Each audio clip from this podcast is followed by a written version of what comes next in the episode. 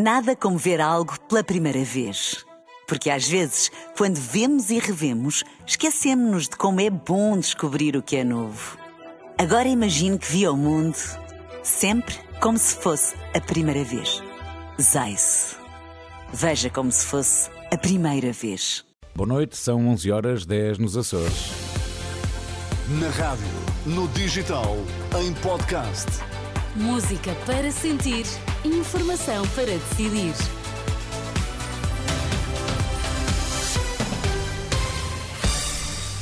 Vai começar dentro de instantes a edição da noite, mas Pedro Queiro, antes é importante sabermos as notícias em destaque.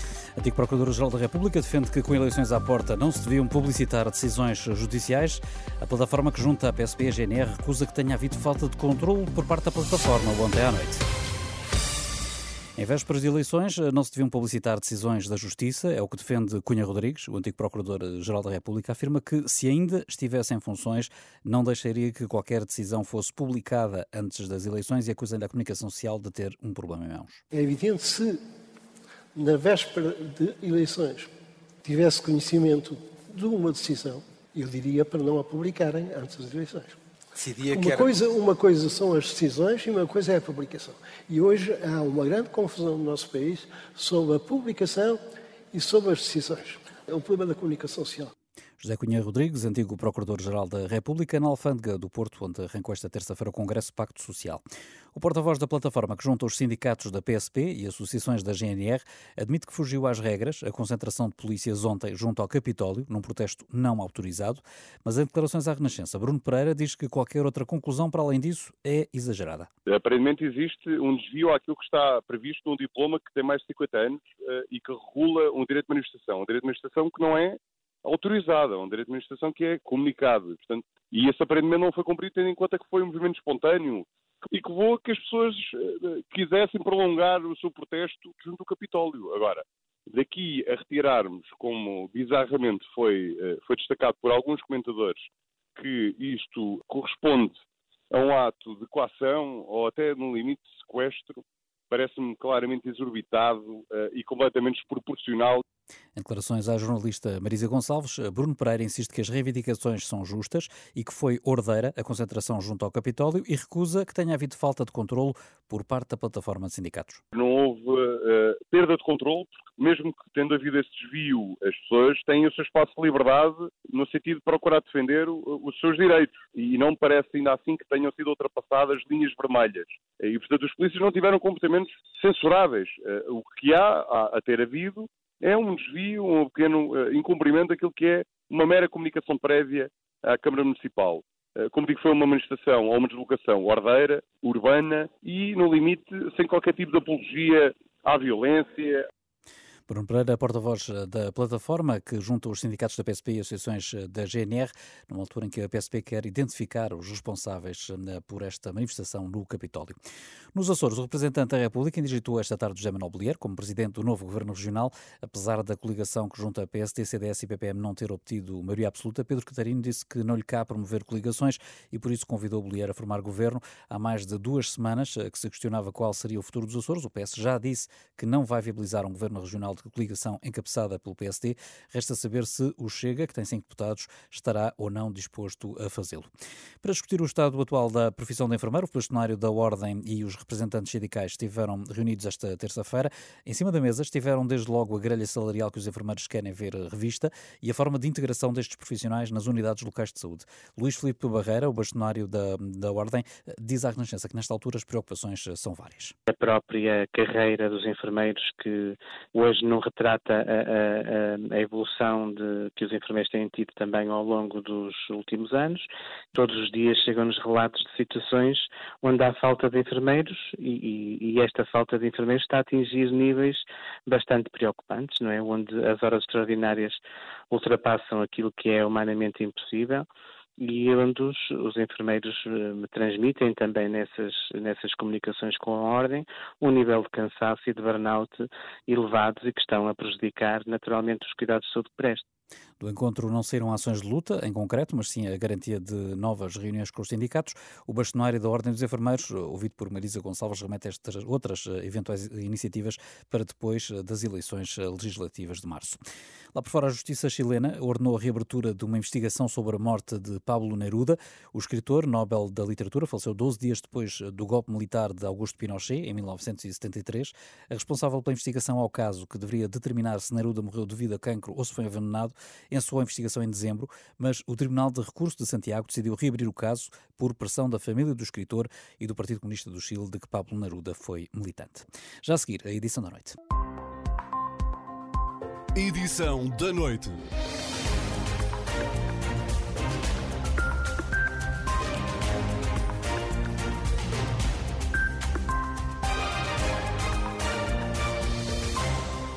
Está a edição da noite da Renascença. Há mais 12 casos de sarampo em investigação em Portugal. Desde 11 de janeiro foram confirmados 9, que deram origem a dezenas de suspeitas, eh, sobretudo pessoas que estiveram em contato com outros doentes.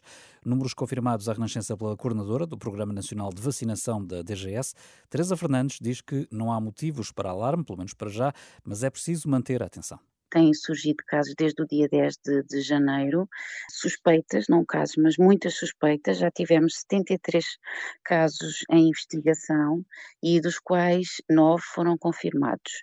Portanto, não é razão para alarme, é razão para todos os clínicos e profissionais de saúde estarem alertas para sintomas de sarampo, porque o risco de importação é muito grande neste momento.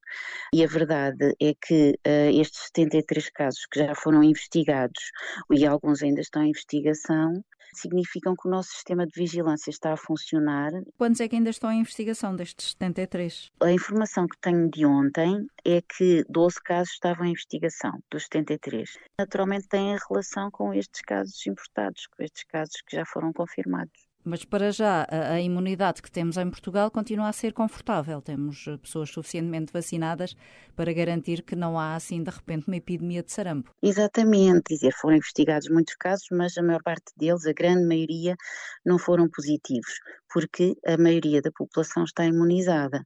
Temos uma imunidade do grupo, quer por pessoas que tiveram a doença, que nasceram principalmente antes de 1970, depois de 70 ainda havia doença, mas foi quando começou a haver vacinas e já a maior parte estão, estão vacinadas.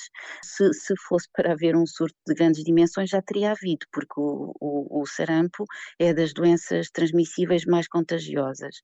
E a imigração é um risco para, para Portugal? Há muitos imigrantes em Portugal Portugal que não estarão vacinados? Uh, no fundo, as pessoas quando chegam a Portugal, principalmente quando vêm em, em, regime de proteção temporária, refugiados, etc., vêm sempre com atenção na área da saúde. Há uma equipa multidisciplinar que recebe estas pessoas, que as atende e que verifica o seu estado vacinal e que as, que as vacina, se elas quiserem, naturalmente, pode haver sempre pessoas que não queiram, mas na generalidade as pessoas aceitam a vacinação e todas as pessoas presentes em Portugal, migrantes ou não migrantes, têm direito à vacinação vacinação, é uma questão de saúde pública e existem esquemas de recurso nas nossas normas do, do Programa Nacional de Vacinação para poder adaptar os esquemas vacinais. Ou seja, temos um esquema geral, mas depois a pessoa que vem não vacinada ou só com algumas vacinas, nós temos maneira de fazer aquilo que nós chamamos o catch-up, um, um, esquema vacinal de recurso para quem não, não tem tudo. A verdade é que não temos tido surtos, mesmo surtos de sarampo, uh, e, e, isso é um, é um facto que, que evidencia que, que a população está protegida e que mesmo que haja um caso de vez em quando, a, a, população está imunizada e não geram surtos. E em Portugal também há casos de resistência à vacinação ou de pais que atrasam a vacinação dos filhos, como acontece em vários países da Europa? Sim, é assim. Há, há desde as pessoas que vão atrasando e com, com o crescer das crianças e das pessoas, naturalmente, com a idade, a pessoa vai estando cada vez mais, eh, quer para, para os seus filhos, quer para si próprio, um bocadinho menos cuidadosa com a sua saúde e menos percepção do risco. Por exemplo, aos dois meses eh, as crianças são vacinadas atempadamente, entre os dois e os três meses elas são vacinadas com as primeiras vacinas recomendadas, mas depois aos 12 meses já não são, já demora um bocadinho mais a ir à vacinação, a atingir aquele limiar dos 95% que nós recomendamos. Depois, há de facto grupos de, de pessoas que rejeitam ou, ou uma, uma, ou outra vacina ou que rejeitam as vacinas todas, mas isso em Portugal, felizmente, é, são grupos muito pontuais e nós não vemos a sua influência nas nossas coberturas vacinais. O que vemos é que em geral, uh, continuamos com coberturas de uh, 98, 99% no primeiro ano de vida, depois no segundo ano de vida continuamos com os 98, 97% e por aí adiante, aos 5, aos 5 6 anos, uh, atingem o, os 95% e mesmo os adultos temos coberturas contra o tétano e difteria de 80% e mais de 80%. Ouvida pela jornalista Anabela Góes, Teresa Fernandes diz ainda que a Direção-Geral da Saúde tem em curso estudos sobre a chamada hesitação vacinal e também junto das populações migrantes para identificar grupos de risco. Edição da noite. Miguel Pinteluz avisa Marcelo que a AD tem as suas regras e que não vale a pena colocar barreiras sobre cenários pós-eleitorais. O vice-presidente do PSD falava esta tarde no programa da Renascença Conversa de Eleição, onde manteve a recusa de dizer se Luís Montenegro viabiliza ou não um governo minoritário do Partido Socialista. Pinteluz diz que as regras do líder do PSD estão definidas e nem uma eventual pressão por parte do Presidente da República poderá mudar isso. Não vamos cenarizar. O Sr. Presidente da República pode colocar as barreiras que quiser, os critérios que quiser. Vivemos num regime semi-presidencialista. O atual Presidente da República até foi Presidente do PSD, mas já não é Presidente do PSD, não é militante ativo do PSD e, portanto, coloca as suas linhas vermelhas, as suas regras e os partidos têm as suas regras. A AD coloca as suas regras. As regras da AD são estas, claras. Chega já mais, não governamos se não, se não ganharmos e não cenarizamos sobre derrotas. A AD vai ganhar, vai ter ganho de causa no próximo dia 10 de março e é isso que nós estamos absolutamente focados e não cenarizamos sobre esse, sobre esse tema. Miguel Pinteluz considera que no debate de ontem o líder do PS, Pedro Nuno Santos, assumiu a derrota nesta campanha eleitoral, precisamente ao abrir a porta à viabilização de um eventual governo minoritário da AD para a ex-ministra da Saúde, Marta Temido. A posição de Pedro Nuno Santos, ao viabilizar um governo de minoria da AD, evita uma penalização do PS em futuras eleições. Em relação ao protagonismo do Presidente da República no pós-eleições, a líder da Conselhia do PS considera natural que Marcelo Rebelo de Sousa crie limites para uma solução de governo, mas os partidos também têm os seus próprios limites. Sim, será, mas nos limites que eh, a sua intervenção naturalmente eh, tem.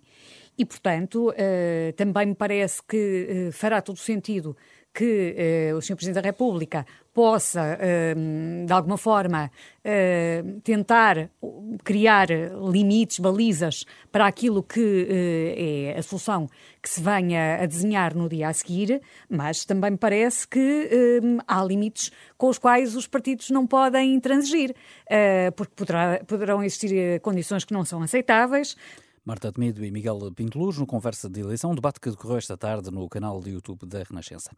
Entretanto, está quase cumprida a totalidade do calendário dos debates para as eleições legislativas de 10 de março e muito poucas vezes, até ao momento, foram abordadas questões como a defesa ou a cooperação militar. Nesta edição da Noite da Renascença, ouvimos eh, António Vitorino, que foi Ministro da Defesa no governo de António Guterres, em meados dos anos 90. António Vitorino considera que os europeus não estão preparados, até do ponto de vista de investimento, para, em bloco, enfrentarem como um só os problemas na defesa. Defende que a NATO não precisa de um plano B, apesar das ameaças eh, sobre a Aliança Atlântica que chegam do outro lado do oceano, na campanha presidencial de Donald Trump, e que é necessário aos políticos explicar o que pode ser feito para alimentar a defesa, sendo certo que o dinheiro é como os lençóis curtos. Para tapar de um lado, é necessário destapar do outro. Ouvido pelo jornalista José Carlos Silva, António Vitorino começa por dizer que é fundamental que os partidos políticos esclareçam as suas posições sobre o cenário internacional e o papel da defesa nos próximos anos. Eu diria que não se fala da situação internacional, na qual, obviamente, tem um papel cada vez maior de destaque as questões da defesa e da segurança, na medida em que vivemos uma, um período de grande turbulência não só pelo conflito no Médio Oriente, mas eh, sobretudo pela guerra da invasão da, da Rússia na, na Ucrânia. Isso é estranho. E nesse sentido, eh, nesse sentido, é natural que as pessoas estejam muito preocupadas com a sua situação cotidiana, o seu dia a dia e que o debate à volta disso, mas é imprescindível que os partidos políticos clarifiquem as suas posições sobre a cena internacional e também sobre as prioridades que, obviamente, a defesa vão ter, vai ter que ter nos próximos anos. Não é também um tema cativante para o eleitorado português? Digamos que o eleitorado português, eh, de todos os eleitorados europeus, por exemplo, é aquele que tem expressado o maior apoio à, à Ucrânia. Se vir as sondagens europeias, verifica que é em Portugal que há um mais substancial apoio da opinião pública à, à ação da União Europeia em apoio da, da Ucrânia. Mas, obviamente, que isso significa que eh, é necessário ter condições para dar esse apoio. E esse é o grande desafio dos europeus. Os europeus não estão preparados, neste momento, do ponto, tanto do ponto de vista da capacidade militar, como do ponto de vista da sua coordenação, como ponto de vista dos investimentos que vai ser necessário fazer, designadamente uh, em matéria de equipamento, porque a guerra está a mudar de, feição. Nós vemos, por exemplo, a preponderância dos drones neste conflito e, obviamente, que isso nos leva a interrogar qual é a capacidade de produção de drones europeia e qual é a capacidade de utilização por parte das forças europeias desses, desses drones que decididamente passarão a desempenhar um papel muito importante nos conflitos do futuro, quer no ponto de vista da, da ofensiva, quer no ponto de vista defensivo. E depois também há a questão de, dos Estados Unidos eh, e de uma eventual um, presidência por um, Donald Trump uh, e a pergunta que se coloca é mesmo esta: a NATO consegue sobreviver a tudo isto e existe um plano B para a Europa se poder defender? Bom, em primeiro lugar, os europeus o que têm é que não dar pretextos para que, seja quem for, designadamente o ex-presidente Trump, possam fazer declarações eh, como que ele fez, que sendo delirantes são uma ameaça seríssima à Aliança Atlântica e à, à, aliança, à solidariedade entre europeus e, e, americanos. E nesse sentido, os europeus têm que assumir claramente, e esse é um diálogo com as opiniões públicas, é um diálogo democrático que tem que ser travado, têm que assumir a responsabilidade de aumentar os seus investimentos em matéria de defesa, porque esse é o interesse da paz e da segurança coletiva.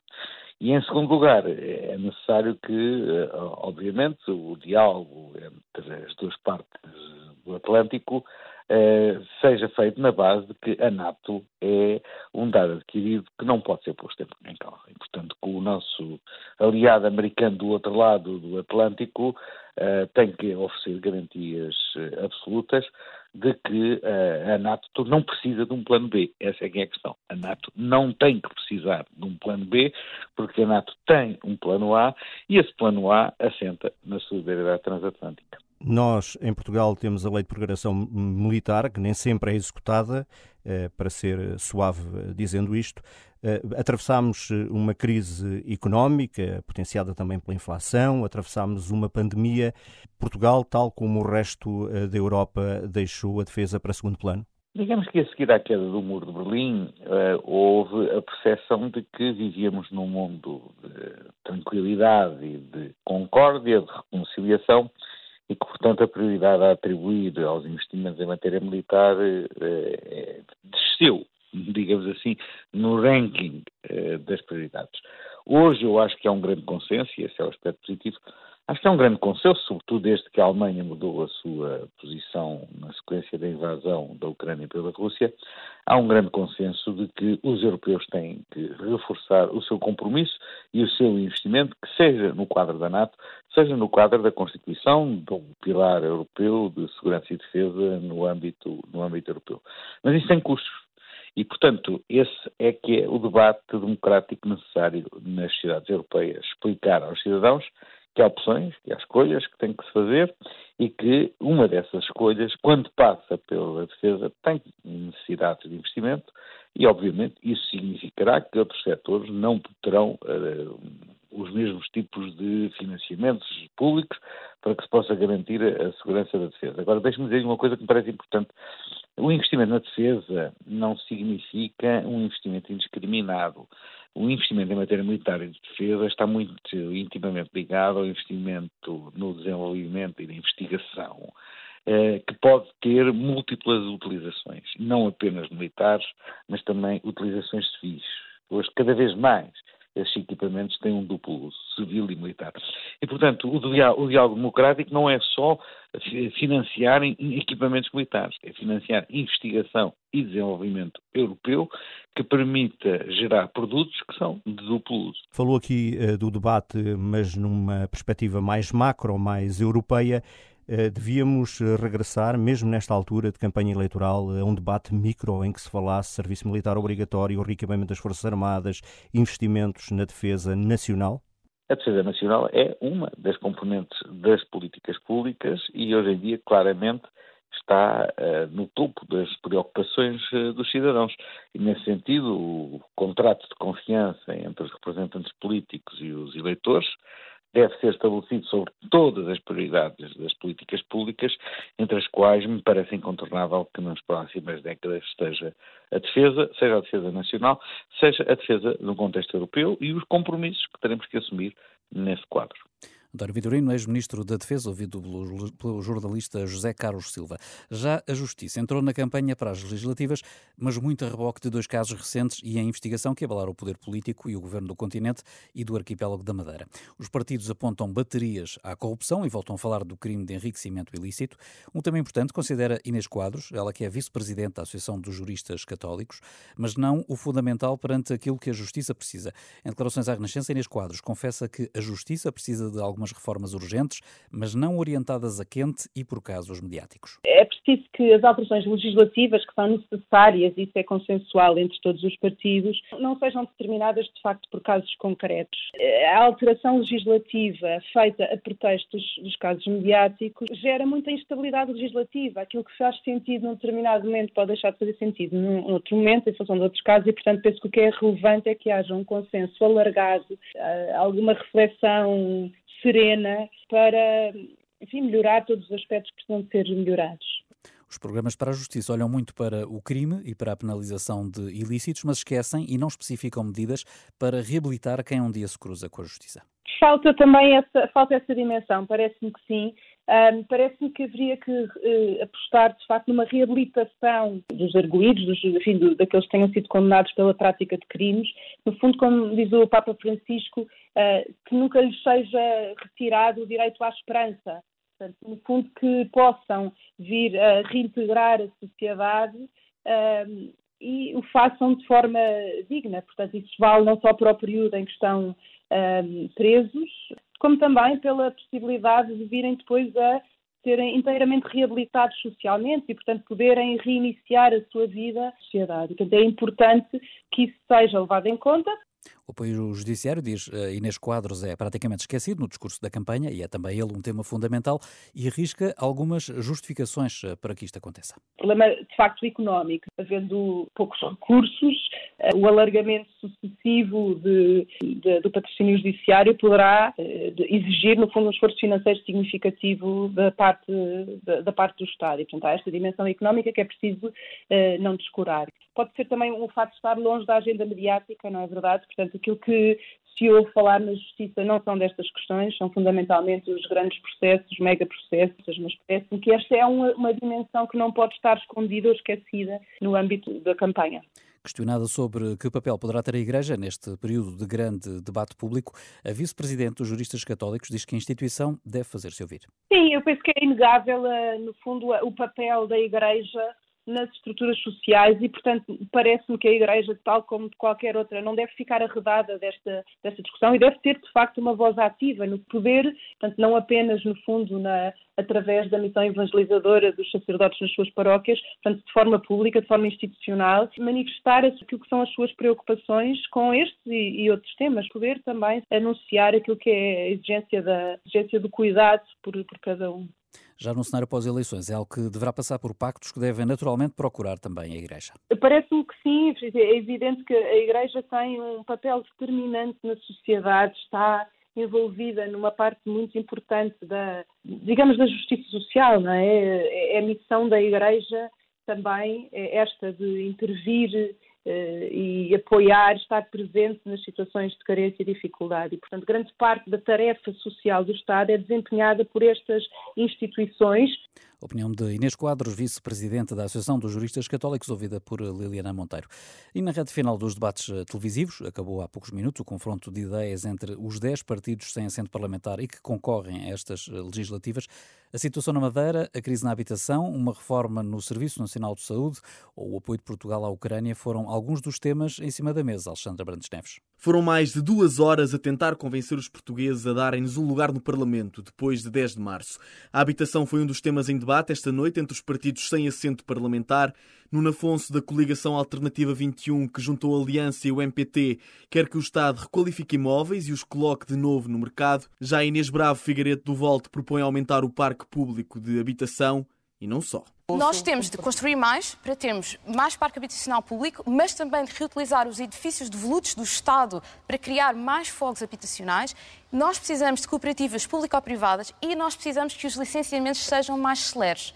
Sem estas medidas, medidas tanto da direita como da esquerda, medidas que funcionam em conjunto para nós criarmos mais casas para os portugueses, casas a rendas acessíveis. Mas a verdade é que a habitação é um problema uh, emergente em Portugal e, e, é preciso haver uma, uma ajuda do Estado. Eu sou vereador numa Câmara Municipal e um dos, uma das, das, medidas fortes que esta Câmara tem feito, é a Câmara Municipal de Sintra, é, é precisamente a, a adquirir imóveis uh, no mercado a preços baixos, reestruturá-los e requalificá-los e depois colocá-los no mercado de de, de, de, habitação para quem, para quem precisa e financiando essas pessoas. Das casas para os hospitais, a saúde também não ficou de fora do debate. Joaquim Rocha Afonso, do Nós Cidadãos, só aceita aumentar os salários dos médicos se trabalharem em exclusivo no SNS. Quanto ao ERCT, representado por José Pinto Coelho, aproxima-se da hipótese levantada pelo PS, quer que os médicos devolvam o dinheiro da sua formação quando vão diretos das universidades para o privado. Tem de haver Agora, algum retorno em que têm de, nesta situação de emergência, acudir às necessidades do SNS. Ou então acabar por devolver aquilo que foi investido neles. Não é preciso ser no dia a seguir, mas ir devolvendo. Em qualquer país civilizado do mundo, quem põe a sua vida em risco pelo bem comum é mais bem remunerado. Os médicos deveriam ser muito mais bem remunerados e os enfermeiros também, mas ou querem trabalhar no público ou querem trabalhar no privado. Portanto, o público tem que pagar muito mais aos médicos e eles têm de aceitar para deixarem de trabalhar no Mas privado. têm que aceitar com o compromisso de exclusividade. Na Justiça, Márcia Henriques, presidente do RIR, garante ter a solução para acabar com os atrasos nos processos insiste num aumento dos recursos humanos. Já começa a haver falta de procuradores, falta de juízes e, portanto, neste momento é reforçar com pessoas, com uh, funcionários judiciais. Os tribunais não têm mão de obra suficiente para tramitar os processos. Muito bem. Essa é a medida mais urgente a ser tomada. Urgente, na perspectiva do ADN, é garantir que os políticos cumpram as promessas eleitorais. Bruno de Fialho propõe um contrato eleitoral que retira as subvenções aos partidos que vão contra os seus próprios programas. Vamos eh, propor isto como projeto de lei, em que os deputados ou o partido político que minta sobre o programa eleitoral, que não cumpra, imaginemos, estes casos extremos, um partido que eh, é apoiante da eutanásia chega à Assembleia da República e vota uma lei contra a eutanásia, ou que é contra o aborto e depois vota a favor do aborto, tem que perder a subvenção a que tem direito. Exatamente, vamos pegar onde custa mais. Também à direita, o Sanda Liber mostra-se disponível para criar pontes entre PSD e Chega a presidente do Nova Direita assume-se como uma garantia de estabilidade. Nós temos uma proposta que se situa ideologicamente precisamente entre os dois e isso permite, de facto, cobrir esse fosso. E é, e é isso que nos permitirá, naturalmente, criar essa ponte, sentarmos à mesa e criar pontos comuns, por forma uh, a viabilizar um, um governo de direita e também a dar estabilidade. Do outro lado, o espectro político, o PCTP-MRPP aproveitou para lançar farpas à política externa portuguesa. João Pinto considera que Portugal não deve apoiar a Ucrânia porque, segundo diz, o conflito é uma guerra civil que prejudica muito a Rússia. A guerra da Ucrânia pode-se considerar uma guerra civil até o momento. O que é que se passa? Uma guerra civil? Então, não é? uma, parte, uma parte substancial do lado russo, digamos assim, são ucranianos, que lhes foi impedido de viver a sua vida como, como tal, não é? São Portanto, na Ucrânia é uma guerra civil é. e Portugal não faz bem em apoiar a Ucrânia. É evidente, é evidente. Os Açores ficaram de fora, mas a Madeira nem por isso. Felipe Sousa, do JPP, diz que a operação judicial no arquipélago deve levar a uma reflexão de todos os partidos. Já José Manuel Coelho, do PTP, diz que as sátiras pelas quais ficou conhecido quando foi eleito deputado regional eram uma forma de chamar a atenção da situação pouco democrática na Madeira, que, na sua perspectiva, ainda hoje continua. Tinha um certo exagero, sem dúvida, mas era para chamar a atenção para a situação uh, antidemocrática que se vivia na Madeira. E já não vive? Melhorou um pouco, mas agora caiu o ditador e o, o sucessor caiu na corrupção.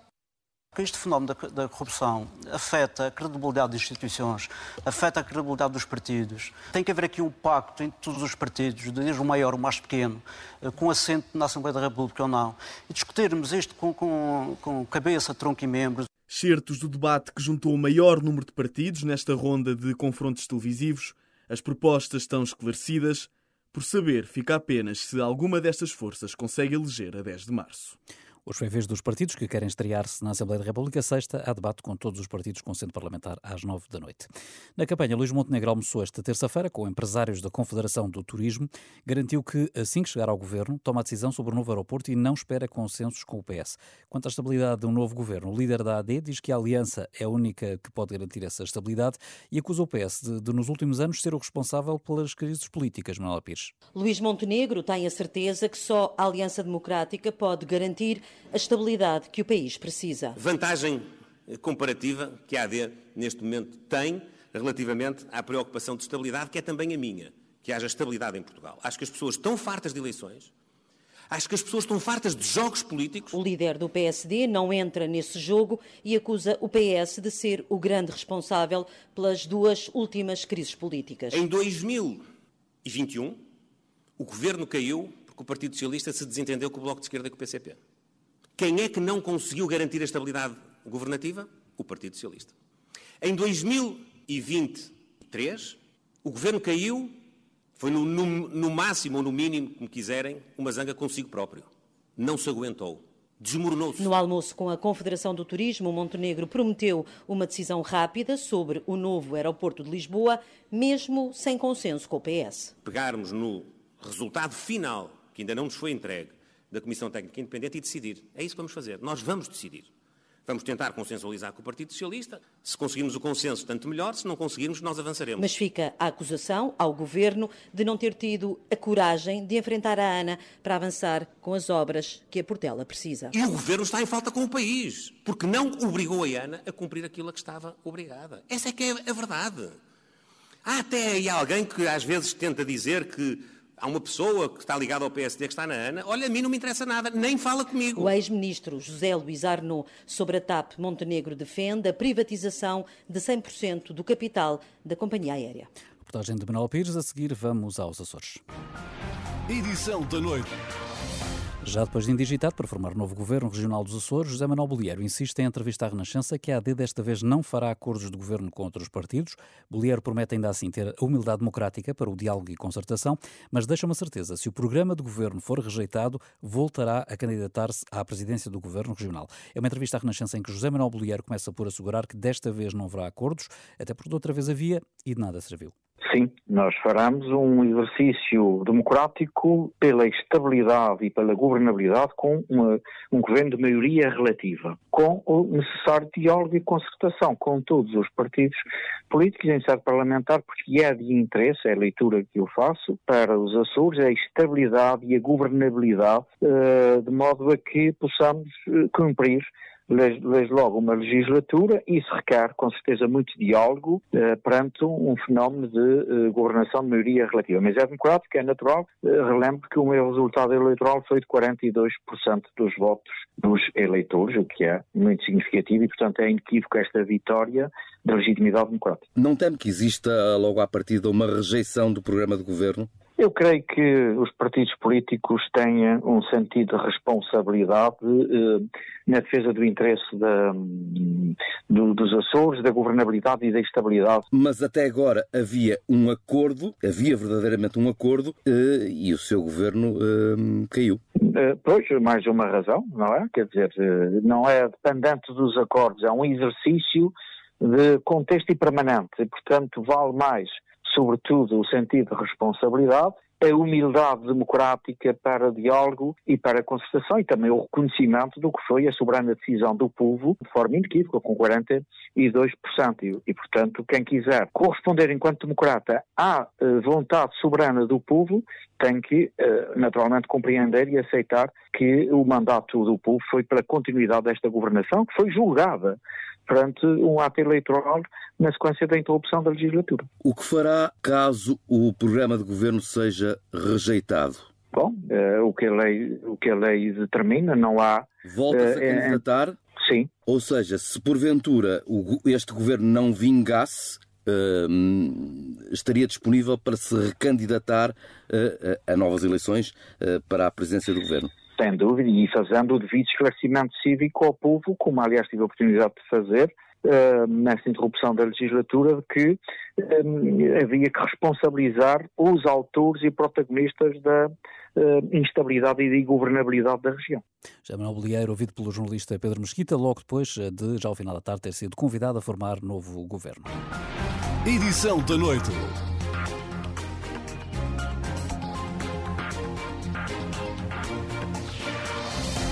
Menos de três semanas de uma inesperada até há meses ida às urnas, olhamos para o nosso sistema eleitoral e questionamos se estará ou não esgotado, num debate entre dois politólogos e moderado por José Pedro Fazão.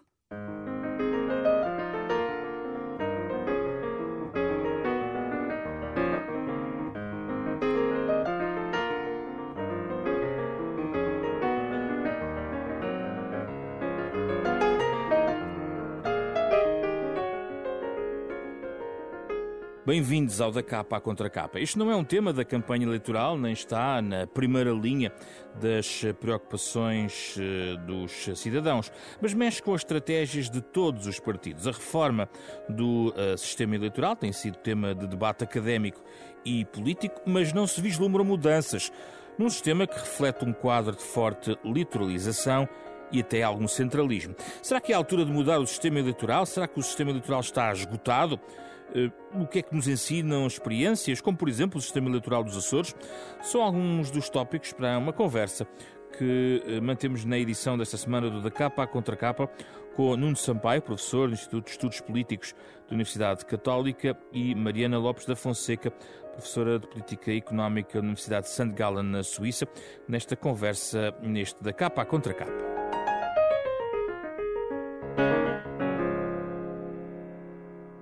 Bem-vindos, obrigado pela vossa disponibilidade. Uh, Mariana junta-se a nós por via remota. Começo por si, uh, Nuno Sampaio, que de resto escreveu um livro, O Sistema Eleitoral Português, crónica de uma reforma adiada. Eu vou direto ao assunto, Nuno Sampaio. Uh, há um problema de representatividade no nosso sistema, tal como ele existe neste momento? O, o, o sistema eleitoral uh, cobre diversas dimensões, de, ou, ou, ou, ou, procura cobrir diversas dimensões da, da representatividade. Uma uh, das que uh, referiu, e talvez, um, e, e, talvez aquela que nós, olhando para a distribuição um, dos deputados hoje uh, no, no, nos pode fazer pensar que temos um problema, tem a ver com a representação geográfica.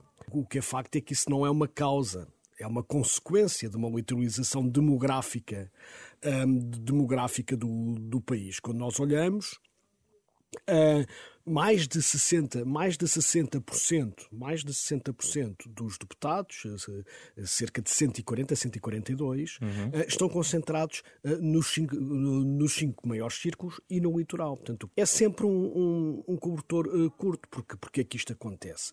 É, porque a, a representação demográfica também é importante. Não podemos ter uma, uma, uma desproporção entre aquilo que, que, que, são os deputados e, uh, e, o, número de, e, o, e o número de eleitores. Porque é assim que se formam também os mandatos atribuídos por cada círculo eleitoral. É? Exatamente. É? O Lisboa tem, vai eleger 48 deputados, Porto Alegre só vai eleger dois. dois. Um, em Lisboa há uma grande é, é oferecida uma grande possibilidade a muitos partidos de poderem um, eleger.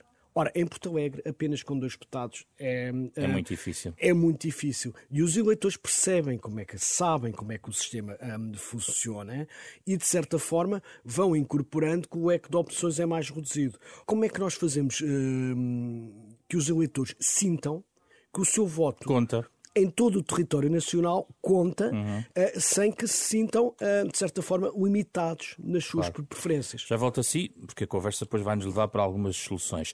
Eh, A mesma pergunta para si, Marina Lopes da Fonseca. É, acha que é exagerado dizer que há um problema sério ou de alguma magnitude ao nível da representatividade? Algumas questões de base já foram aqui mais ou menos explicadas por Nuno Sampaio. Eu não poderia estar mais de acordo com o que, com o, que o Nuno estava a dizer.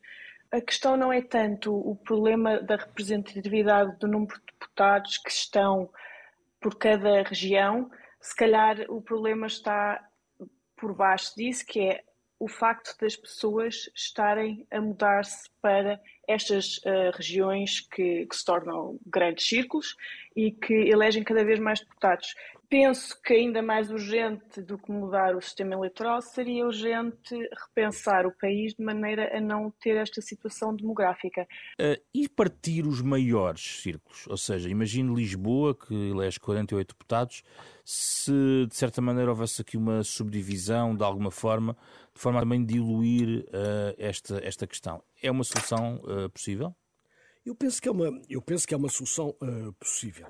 Um, há sempre uma dificuldade. É como é que os partidos vão se pôr de, de acordo para mexer nos limites dos círculos eleitorais. Isso é até há uma. Mas até, isso é a até, questão de base, até não é? há uma, porque há sempre o risco, até uma, uma expressão um, americana, que é o risco de gerrymandering.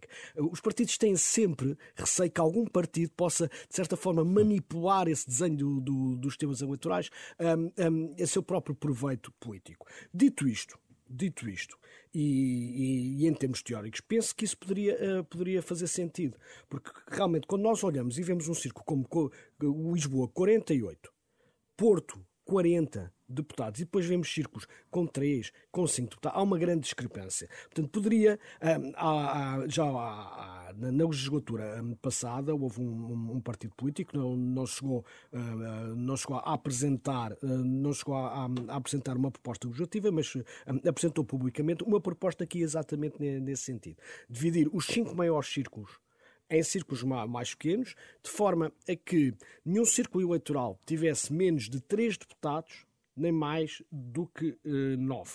É, é, esta proposta era interessante porque, para além de dividir os, mai, os maiores círculos, um, dá, fazia com que, por exemplo, Porto Alegre não pudesse ter menos de três deputados. Dava um, bo, um deputado de bónus, bónus a Porto Alegre para compensar. Portanto, isso poderia ser. Agora, qual era o problema? Que é que os, os partidos mais pequenos e, que é que, e, e, e, o que é que nós podíamos um, um, advogar contra esta proposta se não, fosse, se não tivesse aqui outro instrumento? É que, ao reduzirmos Lisboa de 48 e em dividir em vários círculos, estamos a reduzir a proporcionalidade. Se tivermos, por exemplo, quatro, quatro, quatro, quatro ou cinco círculos uh, de, com nove deputados, é menos proporcional do que ter um círculo só com 48. Uh, Mariana, vamos então agora às soluções, e há aqui várias. Uh, começando já pela sua opinião em relação a este desenho de eventuais novos, novos círculos, também gostava de ouvir, porque depois podemos eventualmente ouvir outras opções. Quer começar por aqui pela questão do desenho dos novos círculos? Uh, com certeza, e, e, eu penso que quando o Nuno falou sobre isto, expôs precisamente um, uh, a complexidade que é pensar no sistema eleitoral, porque tudo, todas as soluções que nós podemos pensar todas têm as, suas vantagens, bem como as suas desvantagens. E quando se pensa nisto do redistricting, portanto, fazer estes novos círculos eleitorais, exatamente, a primeira coisa que me veio à cabeça foi precisamente o gerrymandering. Proporcionalidade por proporcionalidade não me parece que seja o melhor objetivo de um sistema eleitoral. No fundo, o objetivo é nós termos governos estáveis mais fragmentação, mais partidos com assento no Parlamento irão contribuir para essa estabilidade? Não necessariamente. Vamos começar pela questão da compensação. Faz sentido haver um ciclo nacional de compensação, no fundo, para tentar enfim, compensar os tais votos perdidos que o Nuno estava a falar. Vamos começar por aqui, então. Sim, qual é um, o ciclo de compensação? E acho que agora, uh, de, de, depois das eleições no, no, nos Açores, acho que toda a gente percebe melhor como... É um círculo que compensa, não é? é? É um círculo que compensa. Ou seja, um, onde são aproveitados, acabam por ser aproveitados um, os votos que não se converteram, que não se converteram em, uh, que não se converteram em, em mandatos de forma direta, não é? Em mandatos de forma direta, no, no caso dos Açores, nos círculos de ilha, que também têm círculos muito pequenos, como o do Corvo, que com apenas 150, com apenas 150 votantes, e o ES, e, o ES 2 e, e o ES 2 de deputados. Ora, tendo um círculo só com dois e outros com três, um, há, uma, há uma desproporcionalidade um, inerente a estes círculos que elegem muitos, pouco, muitos poucos de, deputados. Qual é a forma de fazer com que aqueles partidos que não são o primeiro ou o segundo, que os seus votos não sejam, não sejam todos, de certa forma, desperdiçados? É que esses votos vão para um círculo nacional e é de compensação, não é paralelo, porque os maiores partidos dificilmente votam em eleger, porque é descontado todos aqueles deputados que já elegeram no, no, nos círculos ilhas. E só depois de descontados esses mandatos é que se começa a redistribuir. E é, e é por isso é que depois que aqueles que ainda não tinham mandatos são aqueles que acabam por eleger no círculo de compensação. Então, vale a pena, eh, neste caso, transplantar o exemplo açoriano o exemplo açoriano, o exemplo açoriano foi uma forma de, de, de, de compensar, a desproporcionalidade uh, dos círculos eh, ilha e, e, de certa forma, abrir um sistema que era bipartidário. Agora, nos Açores, podemos ver, o, podemos exatamente ver o problema uh, do, da do, governabilidade. Da governabilidade e que a Mariana bem estava a falar. Se por um lado aumentámos o número de partidos e a representatividade, por outro lado criámos uh, uh, a governabilidade, já não é tão fácil para um, para um só partido obter uma maioria de. obter uma Mas maioria de, um contra-argumento é que, por exemplo, também aumentámos o número de partidos representados na Assembleia da República e não mexemos no sistema eleitoral não foi por mexer que tivemos mais ou menos. Eles apareceram. É verdade, eles apareceram e também são um reflexo, certamente, de, de, de, mudanças sociais e um dos objetivos da representação proporcional é exatamente ser um espelho ser um espelho uh, uh, da, da, sociedade. Portanto, temos, uh, temos, que, temos que equilibrar. Eu penso que o círculo de, de compensação se justifica quando temos, quando temos de facto, quando temos de facto uh, círculos um, uh, regionais, uh, parciais, distritais, círculos de ilha, com, com poucos deputados. E pode-se pode-se justificar, por exemplo, combinando aquela solução que estávamos a falar há pouco de dividir os círculos maiores, porque eh, onde é que os, onde é que os partidos novos, digamos assim, começam por eleger? No Círculo de Lisboa, que tem uhum, 48, exato. ou no do Porto, tem 40. Ora, se nós dividimos esses círculos em círculos de, de apenas 9, esses partidos que, que, tá, que, que deixam de, de, de, eleger. Qual é a forma de, eh, de, de convencer esses partidos? Qual é a forma de compensação? É criar um círculo nacional, é criar um círculo nacional de compensação que funcionaria, que funcionaria, eh, neste caso, que funcionaria como, como o dos Açores. O círculo tem que ser suficientemente uh, grande para de facto compensar, mas não pode ser demasiado grande para não ter um, um, um, um efeito uh, de fragmentação, de multiplicador de, de partidos. É tal manta curta, não é? E, e, de riscos de governabilidade. Exatamente. É muito engraçado. Mariana, qual é a sua perspectiva sobre o Círculo Nacional de Compensação? Bem, bem pensado, uh, seria de facto uma forma de compensar por esses votos que têm sido, de certa forma, desperdiçados, até poderia levar as pessoas a repensar o seu voto, porque em muitos uh, círculos, com certeza, Porto Alegre, mesmo, mesmo uh, uh, na Europa, eu, eu tenho aqui o meu boletim em casa, uhum. eu sei que posso votar em um de dois partidos se não quero que o meu voto seja desperdiçado. Se houver um círculo de compensação, eu poderia pensar de outra forma, votar talvez uh, noutro partido. Um, lá está, se o objetivo é esse, de maior proporcionalidade, de, de, uh, de facto o espelho do país, penso que seria uma, uma boa medida. Se o objetivo é o da governabilidade e da estabilidade, uh, teria que se pensar uh, pronto, os prós e os contras uh, e, e, fazer o balanço. Se nós existe uma simulação da aplicação de um círculo de compensação, mudaria muito os resultados se olharmos para os exemplos do passado, digamos assim? Existe essa simulação feita? Existe, existem simulações feitas em que, em que os resultados, em que os resultados não, não, não mudariam muito. muito. Diana, vamos aos círculos uninominais, este que também foi durante muito tempo um tema em debate, tendo em conta a necessidade também de, de uma escolha mais direta também dos cidadãos uh, deste ponto de vista e também tem a ver com a maneira como os partidos foram compondo também as suas listas, uma espécie de partidocracia que fechava um, um pouco as listas de candidatos e, e, aqui muitos defenderam um, outros modelos. Uh, há modelos que, que, alguns defendem possam ser importados. O mais falado tem sido um sistema alemão. Eu gostava que a Mariana me tentasse explicar qual é a sua opinião e também o que diferença faria uh, na, na realidade atual. Um, um sistema do género alemão, que por acaso também foi uh, revisto o ano passado, um, mas um, é, é, preciso aqui é preciso ter em, em, atenção uma coisa. Nós temos que os nossos deputados, a partir do momento que entram no Parlamento, são, é suposto representarem o país todo. a questão dos círculos uninominais seria cada círculo escolhe o seu deputado que é suposto representá-lo. Portanto, existiria uma pessoalização dos votos que nunca existiu um, em Portugal.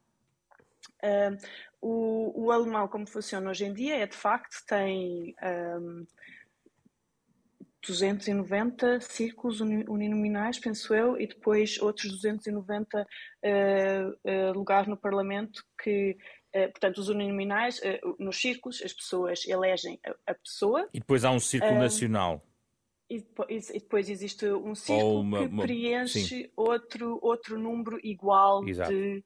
Uh, pelo menos igual de é metade, assentos que, para, para atingir a proporcionalidade. Portanto, porque quando se vota uninominal, pode-se, uh, no fundo, poderiam-se ter mais pessoas do que foi a proporção de votos no partido ou menos do que foi a proporção de votos no partido. Portanto, depois existe esta compensação para trazer uh, a proporcionalidade de volta ao sistema. Isto no sistema alemão tem, uh, tem sido um, tem levado a que a cada eleição o número de assentos no Bundestag aumente, uh, portanto, e, e, no último, no, no ano passado, uh, acabaram com, com certas, um, certas uh, regras que tinham, que era para ver se estabilizavam o número de assentos no Parlamento. outra coisa importante que eles têm no sistema alemão depois é um, uma barreira a cláusula de 5%. 5% nós tivéssemos uma cláusula de 5%, neste momento teríamos três partidos no Parlamento em vez de oito. O partido tem que ter 5% para eleger. Se tiver 4%, não elege. É só para nós explicarmos. Faz Nesse sentido este sistema para Portugal ou não?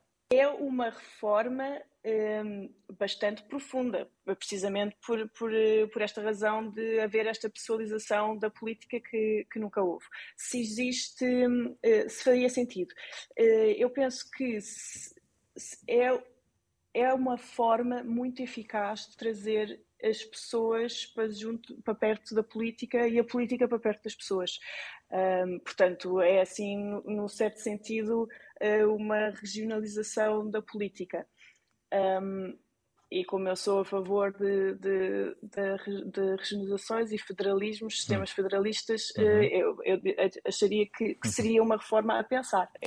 Vamos ouvir a opinião de Sampaio. Sente que é preciso clarificar que, de facto, a Constituição estabelece que o deputado é o deputado, digamos, da nação, não é? Uh, não sei se o termo ainda é assim, não é? O, o, termo é que representa todo o país. É exatamente. Representa todo, e, portanto, representa... representa... todo o país e, aliás, é um mandato uh, pessoal, digamos assim, também, não é?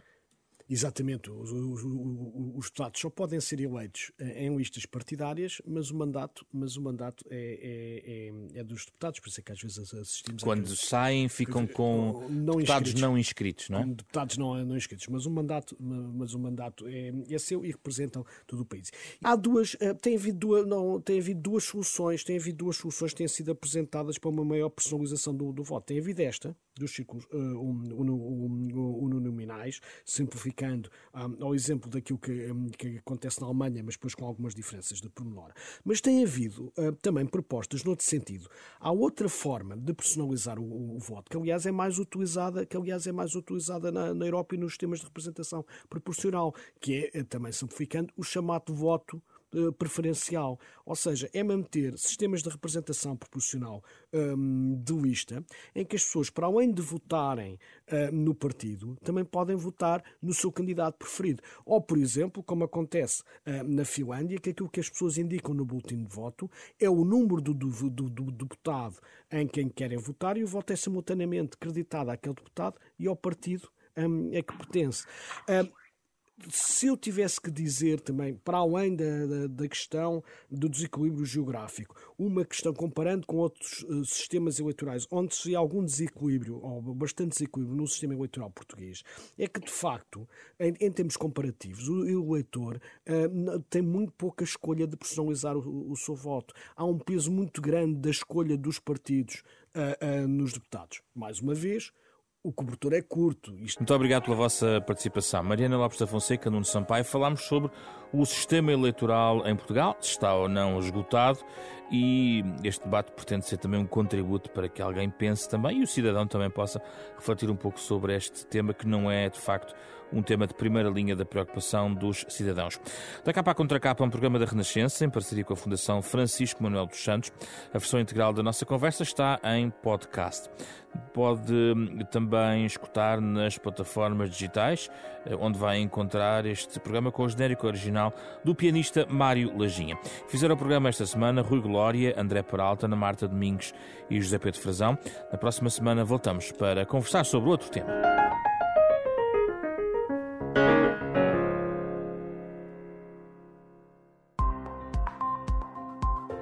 Edição da noite.